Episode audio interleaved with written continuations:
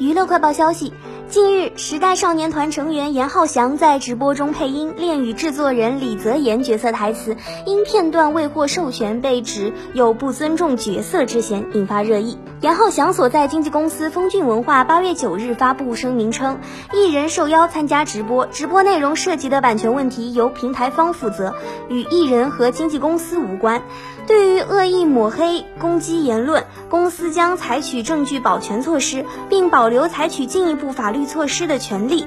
稍早前，恋与制作人也发声明称，对于平台直播未经授权进行二次创作的行为，已进行证据固定，并交由法务部门处理。制作组坚决抵制对李泽言及游戏玩家进行人身攻击、恶意辱骂的行为。